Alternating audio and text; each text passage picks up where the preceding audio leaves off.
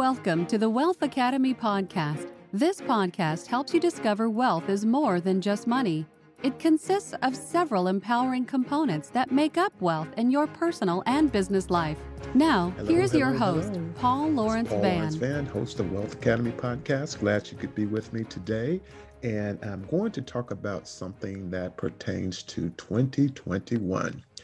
Yes, 2021 is going to be here sooner than we may think it is as we look at 2020 and all the challenges it presented to us.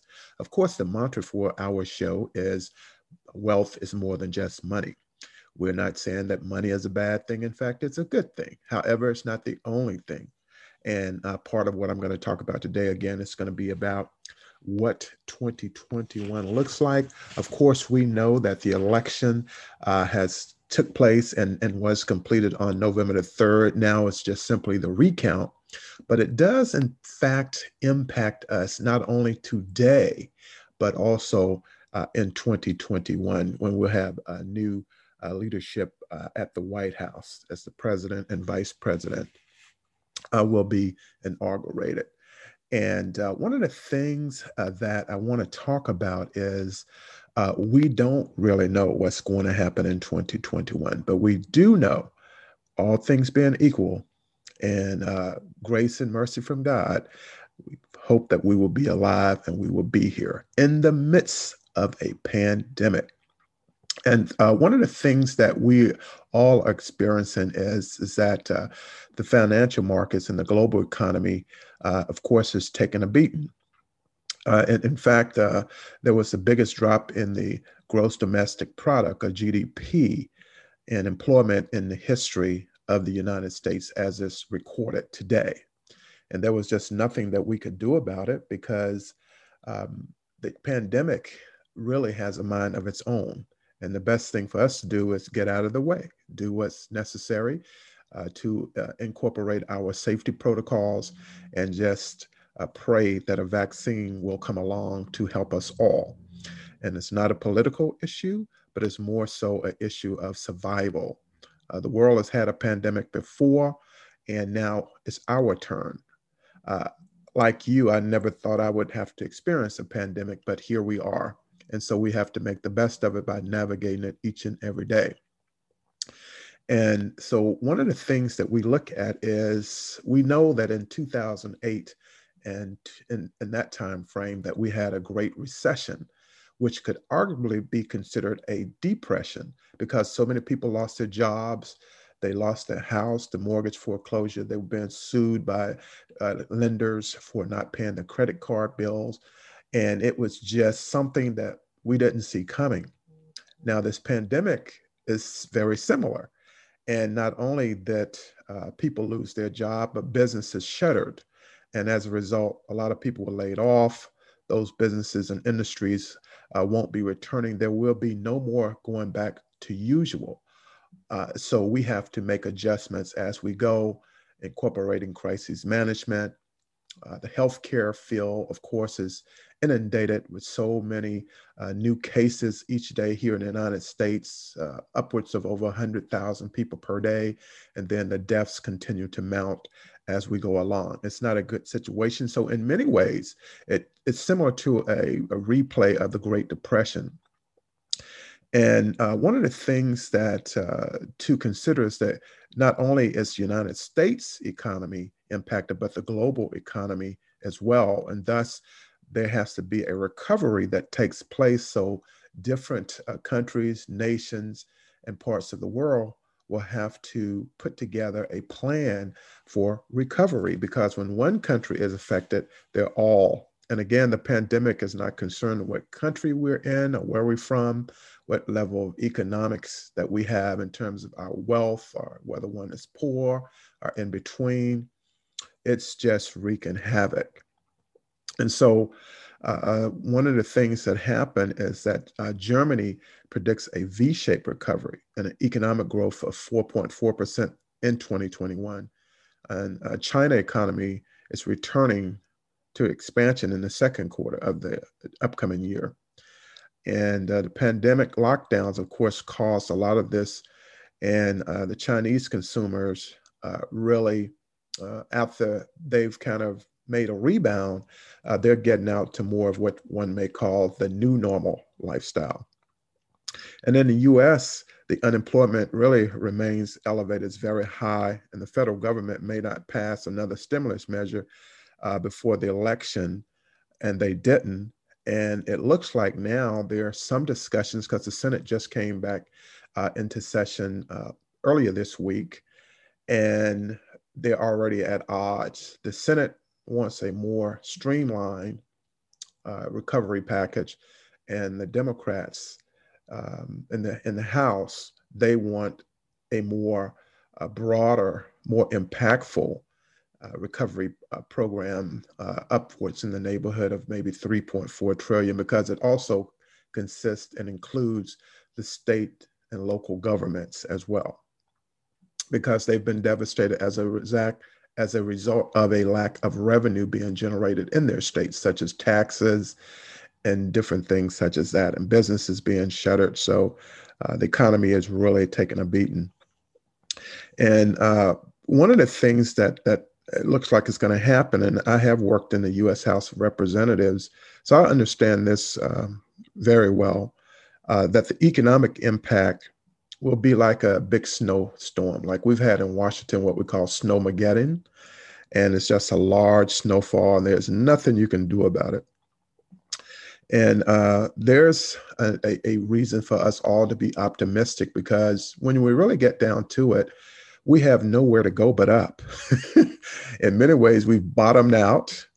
There's no more bottom to be had, and there's nothing to do but go back up. We look at the airline industry, which impacts the hotel industry for conventions and conferences, uh, people with tourism. Uh, we're looking at professional sports. We're looking at schools, colleges, you name it uh, every every uh, industry has been impacted, and it probably will be until we get a vaccine and and people can uh, get their health back first. And a lot, of course, depends on the development and adoption of a vaccine for COVID nineteen. And uh, people are very optimistic about this, and hopefully, we will see something I would say by early 2021, at least there are some discussions about it. I believe Pfizer recently came on board and said they have maybe a 90% rate of the uh, vaccine that's in the positive direction. However, it takes a while for us to really know if there are any side effects and whether they want to distribute that throughout the United States with over 330 uh, odd million people. And so one of the things, of course, with the vaccine is that you want to reduce the mortality rate. And so, one of the things uh, that's impacted, of course, is lodging housing, having a roof over your head. Uh, because we know with people being out of a job, that and you own a house, it has a direct impact on whether you can pay that mortgage back or not. And the banks really can't afford to extend uh, their their programs uh, more than maybe 90 days. If they go into uh, 180 uh, days, then it, it makes things really bad. So uh, there, there's certainly a lot of fear around COVID 19, and uh, it's, it's going to just take a while. But uh, we're Americans and we're used to being knocked down and getting back up. So I think when we look at things, um, the average recession has lasted less than a year, and we have to fight that great fight over that recession. And uh, we are reliant on our government to help us make it through. The, the federal government, which helps the state governments, which helps the local governments, and in that particular order.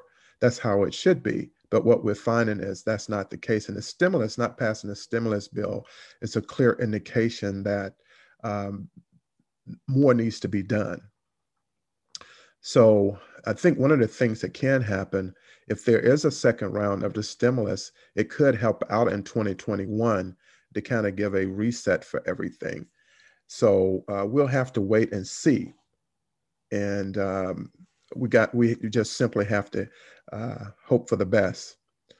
So one of the things that we're looking at is the um, and consider is the psychological changes that, that shape the behavior of consumers because consumers aren't necessarily really going to malls anything because some of them are still closed and then there's that aspect of how many people can actually be in the store um, and so people are tending to go online and do a lot more of their shopping.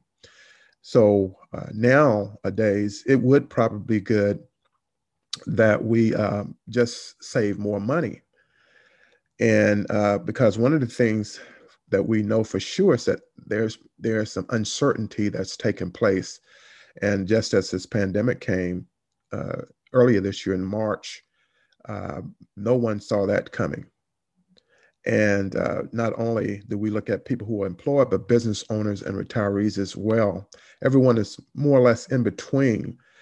So uh, we had a great February, of course, and then we woke up in March and say, we might be in a little bit of trouble when we go to a grocery store and some of those shelves are empty and uh, resupply is not making it in. And then the the meat packing companies are uh, a lot of infections taking place there. So everyone has to really, really uh, be uh, cautious about what they do nowadays. So uh, when we look at things, the 21st uh, century, of course, uh, continues to produce economic shock every 10 years. So we have another recession that's really taking place, and now that this is a pandemic recession, so we have to really be very smart about this and do what we can. And uh, we also have to consider if uh, another stimulus isn't passed, uh, the money consumers and small businesses put aside for a rainy day will be be uh, basically have to be used. It become a necessity and and of course discretionary spending will trend down because everyone is is uh, bracing for um, if they have some problems getting the food supply going a medical treatment we have enough of the ppe the personal protection equipment and uh, other things such as that so one of the things uh, to consider um, the pandemic in itself might be a catalyst for productivity growth in the services sector. Of course, we have the the grocery store industry, the food industry, the medical industry, all of those are intact. And then we have the security with our police departments and our fire departments and, and first line uh, workers. And a lot of the, we have a lot of remote workers uh, right now. And hopefully uh, they'll be able to maintain their their jobs. And some, of course, will take some early retirements. And uh, a lot of times it's the major cities that are impacted mostly because it's driven by white collar workers. And if they're going remote in mass and leaving uh, big cities uh, look like a ghost town, such as New York and uh, Los Angeles and other major cities. So, uh, one of the things to look at is uh, one, one of the worst case scenarios is the good and the bad cases may break bad. And we could have a merely bad year that becomes an ugly year. Not ugly in appearance, but just in terms of in comparison to what it would have been had we not, uh, if we were not experiencing this uh, pandemic.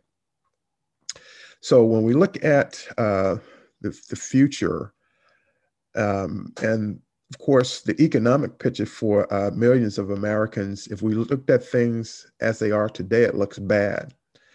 And uh, the the indicator of future cash flows, the stock market is, is getting on either the good case or a mild version of the bad case for the economy in 2021 because of the um, fact that we don't have confidence in the markets. And the market really doesn't dictate how the economy is going to go anyway, but it's more so on businesses and those investors in the market. So um, one of the things to, to look at is is that um, there's possibility that it could derail the stock market rally itself, which be which would definitely represent uh, things will get get uh, bad before they get better. So um, you can't really afford a setback in a vaccine development either. So if a vaccine is deployed on a, a wide scale, uh, and it be rushed to the consumers. And if it proves to be ineffective and the virus mutates, it could see a replay of March 2020. So, uh, as they say, we're not out of this yet. there's more to be, be uh, concerned about. And so we have a lot of vaccines that are under development, and uh, new treatments also indicate we'll have the medical ability to control the disease in the future. And, and uh, really, one of the major issues is the, the problem is that the government's willingness to keep the economy going, and with uh, fiscal stimulus, evaporates both in and, and, and it runs up and beyond the election day, which it has uh, it leaves a lot of room for uncertainty for everyone involved. So, uh, one of the things uh, to look at is we have to uh, look at this House and Senate overcoming the, the, current deadlock because a lot of people are dependent on the government to help them pay their bills. And they're going to definitely face real challenges around paying their bills and paying the rent and mortgage, et cetera and the uh, government will have to coordinate the distribution of successful vaccine and political uh, deadlock. It will simply just polarize everything, and the ability for Americans to, to, to get get what they need and be willing to take it. And uh, again, uh, many people now that the election is over, they're looking at the backdrop of the pandemic, weak economy, and social unrest. And so far, social unrest hasn't been able to pierce the bubble of optimism protecting U.S. market, but they may be because all sides are optimistic they will prevail in the upcoming election. And we know the election has taken place, and the social unrest has not continued because everyone now is breathing a sigh of relief. And now it's a matter of the inauguration taking place and new policies being put in place at the um, national level that will impact the state and local level. So um, one of the things is without a future stimulus, uh, small businesses have been just hanging on by the thread of their teeth. And many are going to throw in the towel because they just can't go on. They can't make payroll. They don't have customers. For example, if we just use the example of a restaurant, they're not there. So um, we, we're going to have to really just do our best. And the, the key for all of us is that no matter what happens, it pays to think ahead and create our own plan for what may come. And uh, again, that comes down to us having those uh, savings accounts, the emergency funds, which I'm pretty sure for many people is being depleted. And so uh, we just have to hope for the best and get back on track as a country through uh, better leadership, and through uh, policies that the federal government places in helping the businesses to get back on their feet, which means you're helping the citizens of this country to get back on their feet as well. So I wanted to share this with you today primarily because I know it's on everybody's mind. Everyone is wondering, will there be a second stimulus or won't there? So we have to plan for both. We have to plan if there's going to be one, and then we have to plan for if, if there won't be one. And it's a tough decision for everyone involved, me included, you included. And for those of you who are listening, no matter what country you're in, and Wealth Academy podcast is broadcast in 20 countries, uh, we're all going through the same thing. And we just have to simply hope for the best and uh, do our part to help make a difference. Learn more about uh, my uh, podcast, Wealth Academy Podcast uh, at www.wealthacademypodcast.com. And again, I'm your host, Paul Lawrence Van. And if you have any questions pertaining to this podcast, uh, you can just email me at info at paulvanspeaks.com or just call me toll free 800 341 6719. Also, you can listen to it on all any and all of the podcast channels that are out there. Uh, may uh, you look at Apple Podcasts, you can look at Spotify, Stick, Stitcher, Stitcher. You can look at uh, Google Podcasts, iHeartRadio, Amazon Music, and many, many others. And you'll be able to find Wealth Academy podcasts out there. And I really enjoy uh, providing uh, this episode because it's a turning point for us all. And now it's a time for us all to think about what are we going to do in 2021 it's not here yet. Tomorrow isn't promised. However if you are here and i am here then uh, we have to all make some really good decisions in these last few days of 2020 And then when 2021 gets here, we all have to take positive action to make great things happen, not only for us, but our family and for our uh, neighbors and for our communities and as well as our country. Uh, my time is up, and I thank you for yours again. Paul Lawrence Van, I'm host of Wealth Academy podcast. Have a great day, everyone. It was great. Thank you for listening. You will find the show notes for links to everything that was mentioned. You will find the show notes on my landing page.